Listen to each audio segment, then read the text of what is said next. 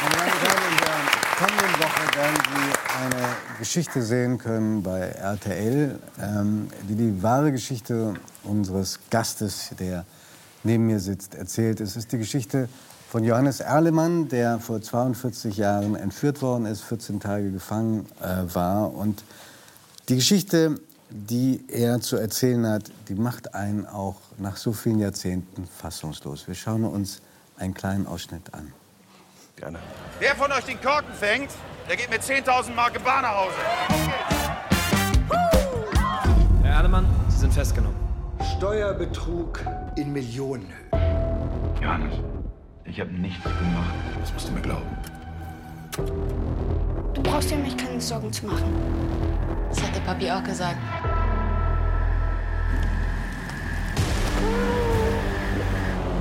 Ihr Sohn Johannes wird vermisst. In dieser Imbisshalle im Kölner Fort Rodenkirchen wurde der elfjährige Johannes Erlemann, Sohn des in Haft befindlichen Abschreibungsexperten Jochen Erlemann, am 6. März zuletzt gesehen. Er war mit dem Fahrrad hierher gefahren und hatte an diesen Automaten gespielt. Wir fordern 3 Millionen D-Mark Gebrauchtscheine. Wir haben das Geld nicht, stimmt's? Nein! Lass mich hier raus! Hilfe! Wenn die zahlen, passiert dir nichts und du bist bald wieder frei. Gegen ein Lösegeld von drei Millionen Mark ist der elfjährige Johannes Erlemann vergangene Nacht von seinen Entführern freigelassen worden. Ist es richtig, dass du in Mönchengladbach äh, freigelassen worden bist? Ja, in einem kleinen Dorf auf dem Acker so. Da wurde ich freigelassen. Da bin ich in eine Gaststätte gegangen. Da habe ich ein Taxi bestellt und bin hierher gekommen.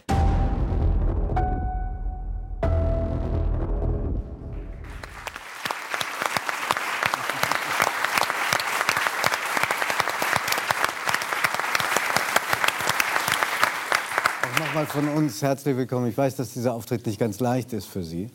Für Sie immer gerne.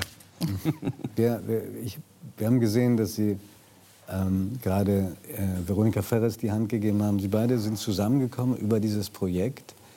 War diese Entführung etwas, äh, Veronika, was du aus deiner Kindheit noch in Erinnerung hattest, als jemand, der aus Nordrhein-Westfalen kommt? Ich bin in Solingen geboren und aufgewachsen und das ist 30 Kilometer von Köln. Und was ich in Erinnerung hatte, als ein gemeinsamer Freund sagte, ähm, du, der Johannes möchte ich mal gerne treffen und kennenlernen. Was ich in Erinnerung hatte, als ich den Namen hörte, war dieses dumpfe Angstgefühl, was die Eltern damals auf die Kinder alle übertragen haben. Und es gab zu dieser Zeit damals viele Entführungen.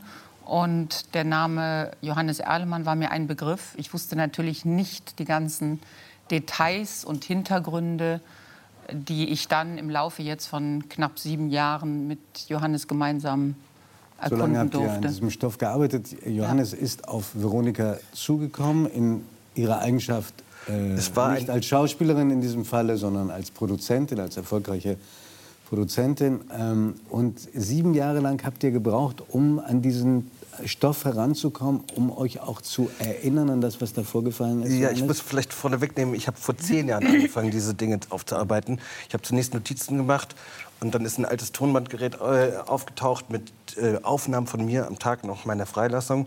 Ich habe diese Notizen gemacht und habe angefangen zu recherchieren und wollte eigentlich ein Buch draus machen. Ähm, in einem Interview sind Produktionsfirmen dann aufmerksam darauf geworden und ich dachte mir, hm, ich höre mir das zumindest mal an, aber alle hatten irgendwie, ich hatte am Ende das Gefühl, die wollten mir nur die Geschichte entreißen, aber das wollte ich nicht. Ich wollte ja nicht irgendwie meine Geschichte verscherben, das war überhaupt nicht mein Ansinnen. Ich wollte etwas aufarbeiten. Und ein schicksalshaftes Treffen. Ich war natürlich daran interessiert mit Veronika vor sechs, sieben Jahren, das für eine halbe Stunde angesetzt war. Eine Stunde hatten wir Zeit. Und dann um drei Uhr nachts waren wir noch immer nicht durch. Du hattest Frühstücksfernsehen, glaube ich. Ähm, ich zum Glück nicht. Und ähm, das hat dann dazu geführt, dass ich erkannt habe, dass wir was gemeinsam machen wollen. Wir wollen etwas gemeinsam entwickeln. Und bei Gott, ich glaube schon, es ist der Horror, ein Albtraum für jede Produktionsfirma, wenn dann ein Betroffener daherkommt und sagt, das muss jetzt so sein und so und so und was, das hält das das alles das, auf. Aber, aber, aber es war für mich ja das gemeinsame Entwickeln. Und das hat schon seine, die, die Zeit haben wir uns genommen. Ich glaube, das War ist das das sehr selten. Albtraum? Das Inklusive. Corona-Bremse, muss man sagen. Das, das kann ich mir eigentlich kaum vorstellen, dass das ein Albtraum war. Nein, das war natürlich kein Albtraum. Drin, das war's Und es nicht, hat sich ja eine Freundschaft entwickelt. Aber Normalerweise. Das, wie normalerweise äh, Filme gemacht werden, ist, dass man die Persönlichkeitsrechte optioniert und dann kommt ein großer Regisseur, Filmemacher, Produzent und äh, macht das zu seiner fiktionalen Vision und nimmt die Grundelemente. Aber du kennst das ja auch von Helmut Dietl. Den hat bei den Verfilmungen der wahren Geschichte, und er war ja auch nicht nur zehn Jahre mein Mann, sondern auch mein Lehrmeister. Er hat auch immer gesagt, bei Spielfilmen, es interessiert ja nicht die Wirklichkeit. Die Wirklichkeit ist, ob Johannes eine rote oder gelbe Hose anhatte im Fall der Entführung, sondern es interessiert ja die Wahrheit hinter der Wirklichkeit. Das heißt, die Farbe der Hose ist egal. Wenn wir es schaffen, die emotionale Wahrheit darüber fiktional erzählen zu können in einem spannenden Film, den die Menschen gerne sehen. Und hier wollte ich nämlich diesen Spagat machen, auch aus Respekt Also und Liebe noch zu Helmut Dietl, zum Filmemachen, was ich ja seit einiger Zeit jetzt auch auf der anderen Seite noch machen darf. Ich wollte den Spagat machen, ein, entführten, ein entführtes Kind, das heute ein großartiger, lebensbejahender, toller Mann ist mit dem geilsten Humor, den ich kenne. Und er sieht immer alles positiv, ähm, was ich sehr bewundere. Ich wollte einen Film machen, wo der Protagonist der Entführte ist. Das hat es nicht oft gegeben. Das heißt, wir haben ein Stück Zeitgeschichte in dem Spielfilm eingefangen und in der Doku-Serie. Und das war für Johannes eine wahnsinnig emotionale Reise, wenn ich das sagen Ja, darf, als ich unbedingt. Johannes traf. Jedes Mal, wenn er das damals erzählt hat, war er danach sehr erschöpft. Das war für ihn wie ein 1000-Meter-Lauf, wie 10.000 Meter Läufe hintereinander.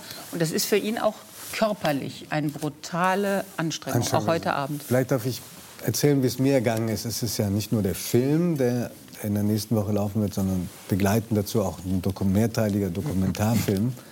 Ich habe mir das alles angeschaut und es war manchmal für mich, wo ich- der ich nur ein lächerlicher Zuschauer war, manchmal schwer zu ertragen, weil ich mich so hineinversetzt habe in das ähm, oder hineinversetzen konnte in das, was Sie da als Elfjähriger durchgemacht haben. Das ist eigentlich kaum vorstellbar. Also Sie kommen ähm, von einem Geschäft, wo Sie eine Eisenbahn haben schätzen lassen.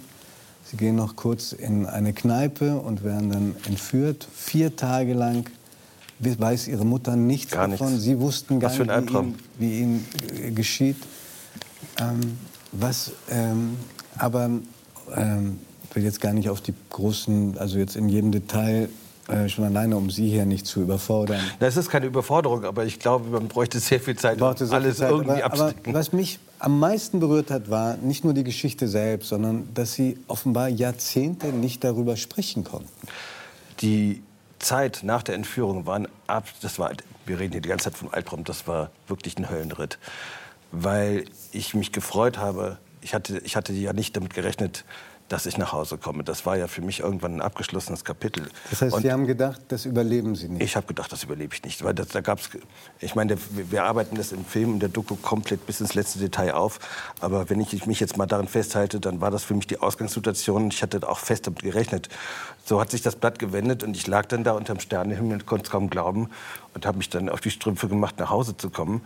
Und was dann passiert ist, und zwar schon bereits beim nach Hause kommen, das ist, glaube Ja. ich, ähm, ich weiß jetzt nicht, inwiefern ich das jetzt in, in allen Details Vielleicht- beschreiben kann ich- kann, aber wenn ich mal, wenn ich, wenn ich das nur mal herauspicke, ja, ich durfte meine Eltern nicht sehen, ich durfte niemanden, niemand durfte mich berühren, wir wurden separiert, um mich herum 40 SEK, äh, SE, Sondereinsatzkommando-Beamte, die mich vor allen Augen der anderen splitternackt ausgezogen haben. Warum eigentlich? Warum? Wegen der Spurensicherung. Wegen der die wollten jedes Detail sichern. Wir müssen, glaub, glaube ich, noch ganz dann ist die Geschichte, weil ich will es nur, weil es gerade eben lief. Ähm, das sieht ja dann immer so nett und so sportlich aus, in weißen Bademantel, wie süß der kleine blonde Fratz da im Tagesschau-Interview bei Ulrich Deppendorf. Der weiße Bademantel, der ist überhaupt gar nicht lustig. Die Süddeutsche Zeitung schrieb, glaube ich, damals, das, war, das sieht aus, als käme ich vom Tenniscamp. Nein, ein Freund der Familie hat das Drama mit angesehen und hat sich da durchgekämpft und hat mir diesen weißen Bademantel dann umgeschmissen, weil ich nichts anhatte und hat mich aus dieser Situation rausgerupft. Allerdings war dann bereits schon irgendwo die ersten Aufgaben für mich da, dieses äh, Tagesschau-Interview. Und Sie wollten nur in die Arme Ihrer Mutter. Ich wollte nur zu meiner Mutter.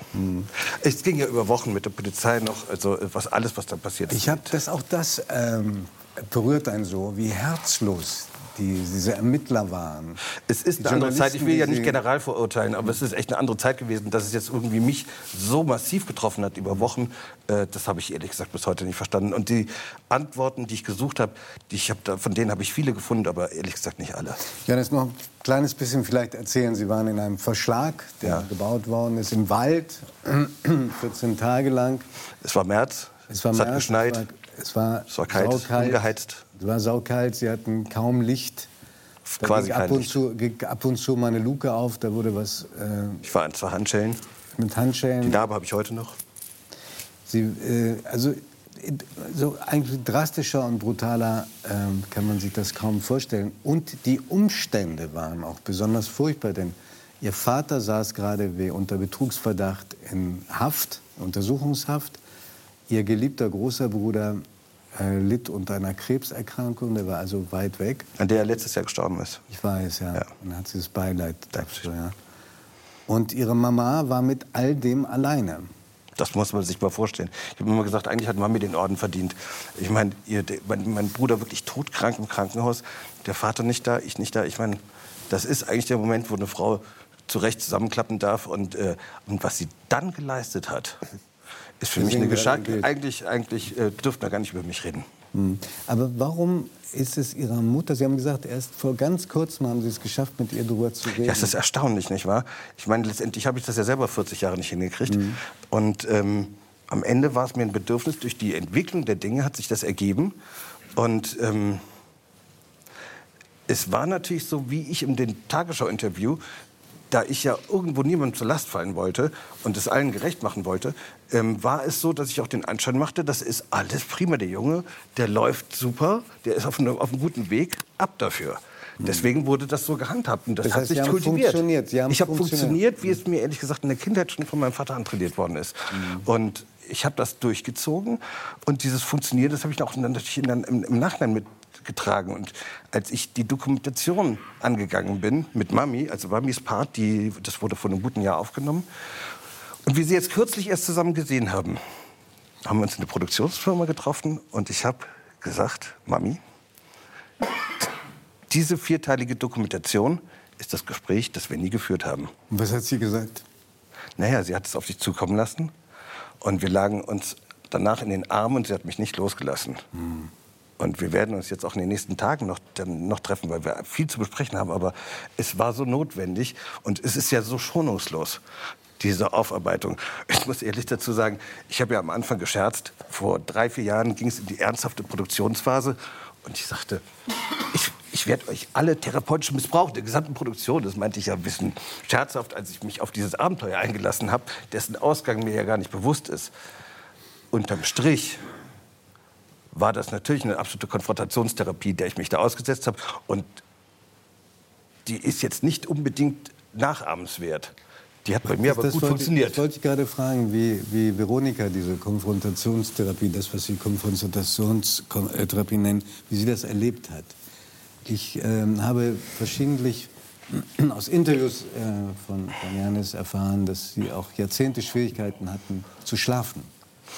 In der Tat. Wie, haben, wie, haben Sie das, wie haben Sie das, wie hast du das erlebt? Erzähl doch mal die Geschichte. Ich meine, unsere, wie es losging, als wir angefangen haben zu telefonieren. Es war ja damals nicht klar, gibt Johannes jetzt äh, mir die Möglichkeit, di- diesen Film zu machen. Und ich hatte nur nach dem ersten Abend einen Wunsch. Ich möchte diesem Mann ein Denkmal setzen. Ich möchte diese Lebenseinstellung, die er hat, die ist so vorbildhaft. Er hatte keine Hoffnung, aber er hat was draus gemacht.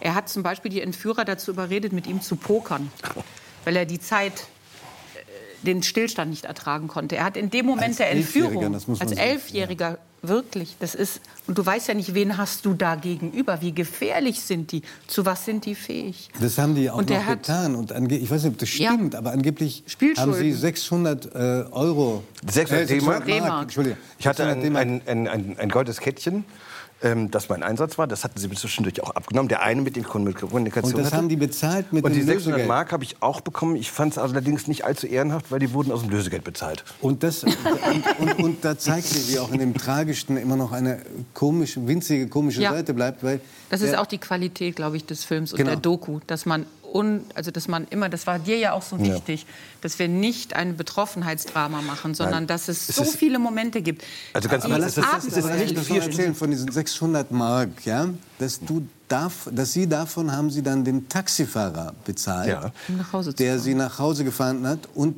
der kriegte Ärger deswegen. Ja, ja, die Sache war ja die, der Taxifahrer, also ich meine, ich wollte ja alles, nur, nur, nur nach Hause. Wenn nicht, da gab es eine Notrufsäule. Später hat die Polizei mich gefragt, Johannes, warum hast du denn nicht diese Notrufsäule betätigt? Das war bei der Freilassung. Da sage ich, ja, die ist ja nur für Notfälle. Mein, aus meiner Sicht hat es ja nicht gebrannt oder sonst was. Es war ja jetzt größtenteils überstanden. Ich habe nur zugesehen, dass ich nach Hause komme. Und dann war ich in so einem kleinen Minidorf, links zwei Häuser, rechts acht Häuser und so eine Dorfkneipe. Und dann hat mich jemand aufgegabelt und ich sagte, ich will halt ein Taxi haben. Ich, mir war klar, wenn ich jetzt die Polizei rufe, dann komme ich überall hin. Aber nicht nach Hause. Ich wollte ja nach Hause Das, einfach. das, das haben Sie damals sofort verstanden. So, und dann habe ich so überlegt, tue ich natürlich besser 100 Mark in die eine Tasche für die andere. Kann ja sein, es gibt ja Leute, die haben sowas auch abnehmen. Ne? Weiß man nicht. Und bin dann also los und dieser Taxifahrer hat mich dann nach Hause gebracht. Der wurde während der Fahrt dann auch immer stille, weil es war ja vorher Nachrichtensperre. Der wusste jetzt auch nicht alles genau Bescheid. Wollte dann aber gerne denjenigen darstellen, der mich quasi gefunden hat und nach Hause gebracht. Habe ich gesagt, nee, ich hatte ja selber echt, ehrlich gesagt, ein schlechtes Gewissen. Ich, ich, ich, hatte ja Schuldgefühle. Ich wollte das selber in Ordnung bringen. Ich sage euch, das ist eins der wichtigsten Aspekte gewesen, dass ich aus eigener Kraft nach Hause gekommen bin. Das ist, das ist glaube ich, psychologisch ist mir nicht klar. Das, sind, das sind, waren, waren unterbewusste Vorgänge. Aber ich habe das durchziehen können. Mich unten an der Einfahrt, also habe ich mich also raus absetzen lassen, habe ihn bezahlt. Und der kam natürlich keine Kreuzung weiter, weil der ganze Hahnwald dort in Köln war ja durchflügt von, von Passanten, die eigentlich äh, getarnte ein Polizisten bisschen waren. straffen die Geschichte, Ja, aber sonst kommen ja.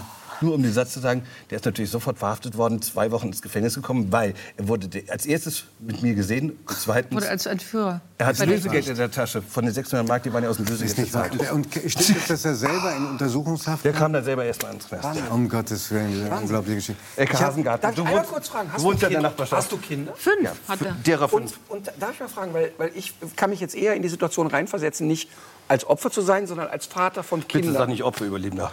Das, Überlebende. ja, das Äh, Wie würde ich als, also wie gehst du als Vater damit um? Hast du Sorge um deine Ja, Kinder ich- mehr ich- als ich, andere? Ich, ich probiere es in zwei Sätzen zu sagen. Ich habe meine Kinder, da waren sie elf Jahre, da war das Taschengeld aus. Ich probierte mal pädagogisch wertvoll zu agieren und sagte, Leute, es gibt kein Taschengeld, ihr könnt gerne die Pfandflaschen zum Supermarkt bringen, könnt euch was kaufen. Dann bekomme ich nachmittags um drei einen Anruf aus der Nachbarschaft. Johannes, du, bei deiner Geschichte, ich habe deine Kinder auf der Straße gesehen. Ich sage, ja, das kann sein. Ja, findest du das nicht verantwortungslos? Ich meine, mehr brauche ich nicht dazu zu sagen. Äh, Aber darf ich- meine ich Kinder, bei- darf wer ich- stürzt zweimal im Flugzeug ab? Ich meine, meine Kinder sind, sollten ganz unberührt von den Dingen, die meine Kinder betreffen, aufwachsen. Und das haben wir auch durch, durchgezogen. Sind ja jetzt große Kinder, 22 Jahre alt. Und ich bin sehr dankbar.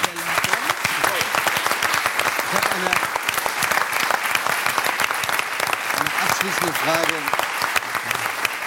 an, Sie beide. Sie beide ja? ein, ein Leitmotiv in diesen Filmen, also dem, der Fiktion und dem Dokumentarfilm, ist, ich bin kein Opfer, sondern ich bin, eben ist das Wort gefallen, ähm, äh, gegenüber Martin, ich bin ein Überlebender.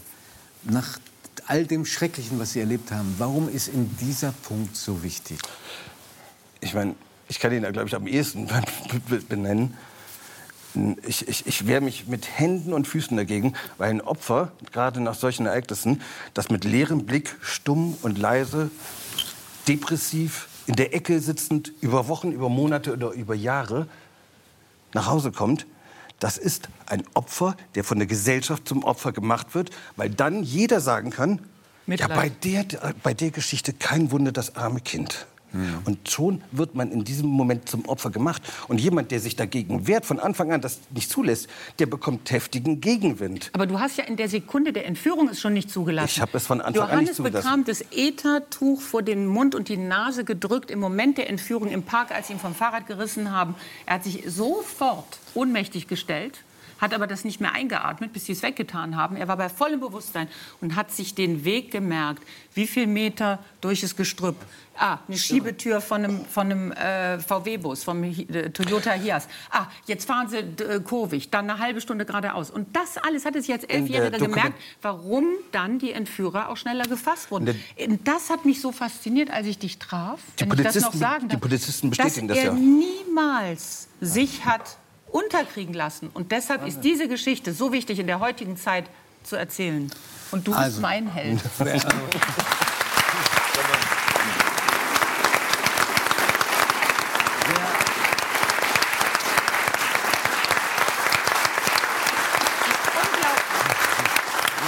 Wer mehr sehen will, nächste Woche. Es ist, ich glaube, wir sind alle schwer beeindruckt von dem, was Sie beide erzählt haben. Ich, ähm, Ich will vielleicht abrunden mit einem Satz. Es ist nämlich für mich ein echtes Bedürfnis, diese Opfergeschichte nicht zuzulassen. Und das ist das Ding, an dem ich auch zukünftig missionarisch arbeiten will. Weil es gibt so viele Menschen, die sich an mich wenden. Nach solchen Fernsehsendungen wie heute, der Grund, warum ich das auch mache, die schreiben mir seit sieben, acht Jahren, dass sie das erste Mal wieder einen Blick nach vorne richten können. Und darum geht es. Und wenn ich das ein bisschen vermitteln kann, dann macht es mich Und glücklich. ich trage noch nach, dass auch dank eurer Zusammenarbeit ähm, Johannes Erlemann nachts wieder gut schlafen Das wollten wir ja noch Auch sagen. Das ist eine ganz wunderbare Geschichte. Ich nicht bedanke mehr. mich sehr, auch bei der Produzentin hier. Dominika Ferrer, die natürlich auch Schauspielerin bleibt. Hier und im Ausland. Dankeschön.